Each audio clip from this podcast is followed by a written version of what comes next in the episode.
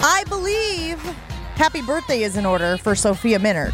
Sophia, Ooh, did you have a birthday. this weekend?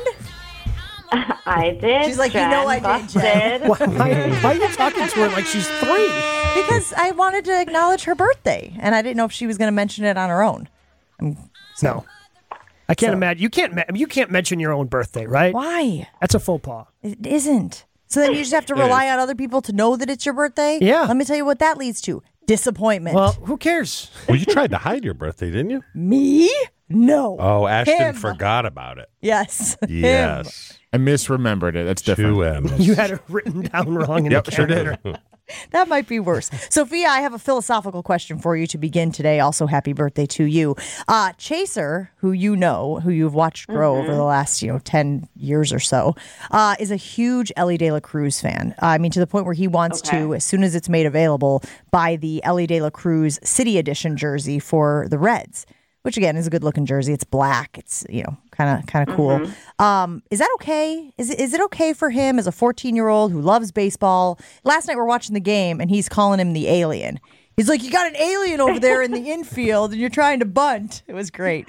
Um, is that okay that Chase is a big Elly De La Cruz fan? Can he wear the De La Cruz jersey around these parts?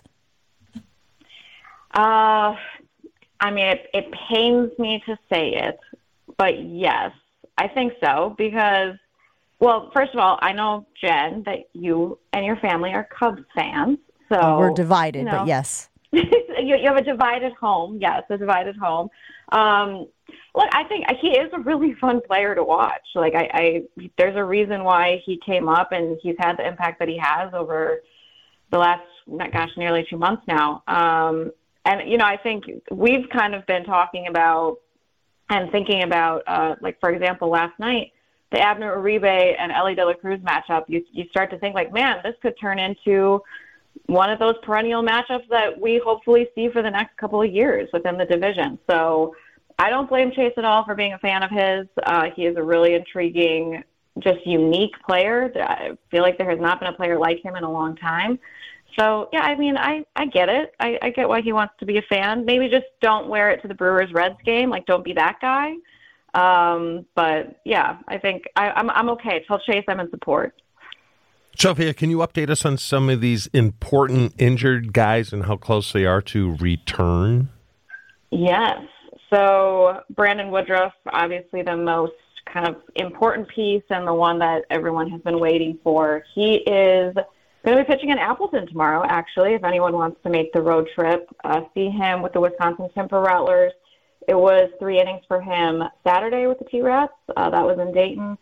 And, uh, you know, no surprise, the uh, the young hitters in A ball were very aggressive against him, but most importantly, he he felt good. He recovered well in between. So the the plan for him is to is to get the volume of pitches up here tomorrow, um, and then August first, so that would be Tuesday next week, uh, coincidentally the trade deadline. He will make a start with AAA, and that one's going to be pretty significant because I think that will be the biggest indicator to him of how the stuff is really playing, how he's feeling. Hopefully, again, get the pitch count up even more. And after that third one on August 1st, they'll determine kind of where he is, if he feels he needs another rehab start or not, or if he feels like he's he's ready to go and rejoin the team. So he's definitely getting closer. Um, and then Wade Miley threw a bullpen yesterday. He's hoping that he can avoid a minor league rehab uh, like he had to do before. So that could be could be as soon as the road trip. Honestly, um, the team will go to Atlanta and uh, DC to play the Nationals this coming week. Um, so that that's good step for him. And then Rowdy Tellez, we talked about the nasty finger injury that he had in Cincinnati. He got the stitches out, so now it's just kind of a matter of what he can tolerate with the fracture in that finger. But he he's really anxious to get going, and he wants to start. I mean, he told us he wants to start swinging a bat today. So we will we will see how that goes. Has Christian Yelich credited any one thing for his kind of return to form?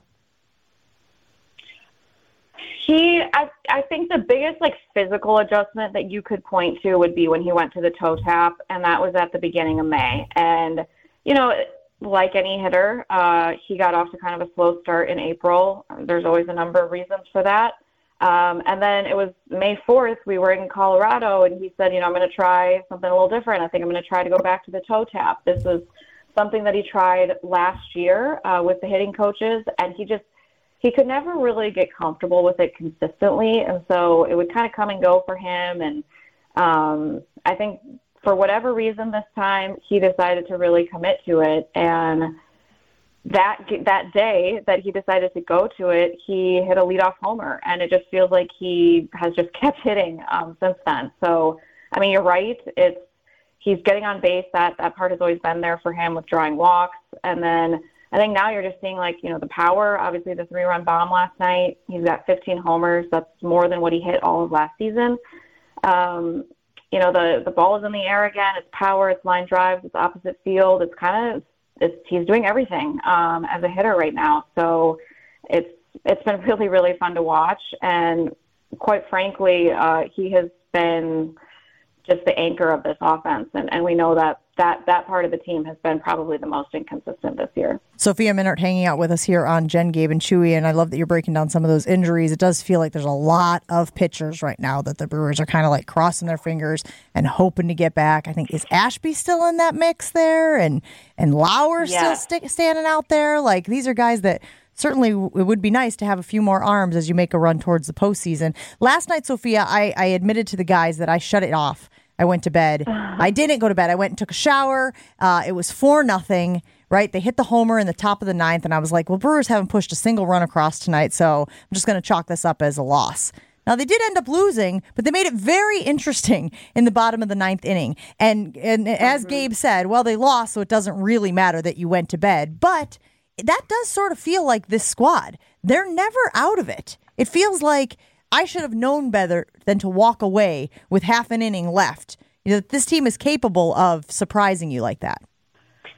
Yeah, and it's funny because it, it feels like the team kind of turned a corner in that regard, probably like in the beginning or middle part of June. Like this is something that the team was really good at last year was was coming from behind and um, in the early part of the season, quite frankly, that's not something that they were very good at. Um, they had very few wins, like when trailing after the seventh, when trailing after the eighth, and now I think since the middle of June, they're over 10 come from behind wins now, just within like the last month. Um, and they've had to overcome some pretty significant deficits there. Now, it is a credit, it is an absolute credit to their pitching and their defense. That's been the biggest reason why they've been able to win as many games as they have. So the bullpen has done a, an excellent job of just allowing the offense to come back.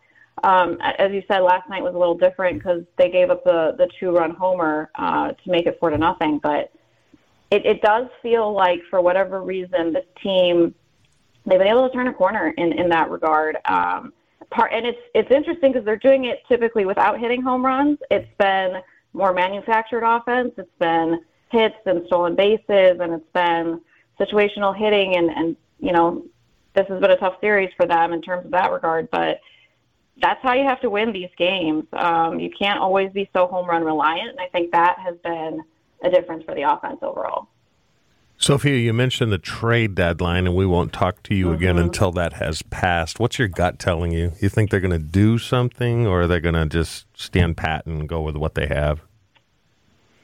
My inclination uh, is that they will make every effort to make a move. We had General Manager Matt Arnold in the booth with us last night, and obviously a lot can change in a week, but you know he really believes that like this team has done everything possible for him to want to add to the team. He wants to make the team better. I think they're always exploring that. Um, they've made some really impactful in-season moves. I think the biggest one being Julio Teheran. Um, that wasn't a trade, but they're they're just always looking for ways uh, to add to this team. And I think you know something for fans to keep in mind is the trade deadline is really the last opportunity to la- to add to your roster. Um, obviously, you can make transactions there within uh, the organization, but this is this is really your last shot to add from outside. So, um, you know, adding a bat seems like a pretty good place to start. Historically, they've always added a reliever. Um, I think in that regard, they actually feel pretty good about their bullpen, the options. They're going to get Justin Wilson back here on the road trip as well. That's a, a, lefty that we have not seen this year. He's been rehabbing from Tommy John surgery, but he's a veteran with a ton of experience. He could be a really nice complement to Hoby Milner. So yeah, it's I, I think the market's also going to dictate, right? Like what they're able to do. Um, you know, if you remember the trade deadline last year, we all, the headline was the Hader trade, but they tried really, really hard to add a bat, and unfortunately, they just could not get a deal across the finish line. So uh, it always takes two um, for these deals to come through, but I, I do think they they're more likely to add some pieces, hopefully. Sophia, thanks for hanging with us this morning. Have a great one. Enjoy the rubber match, and we'll talk to you again soon. All right. Thanks, guys. Have a great day.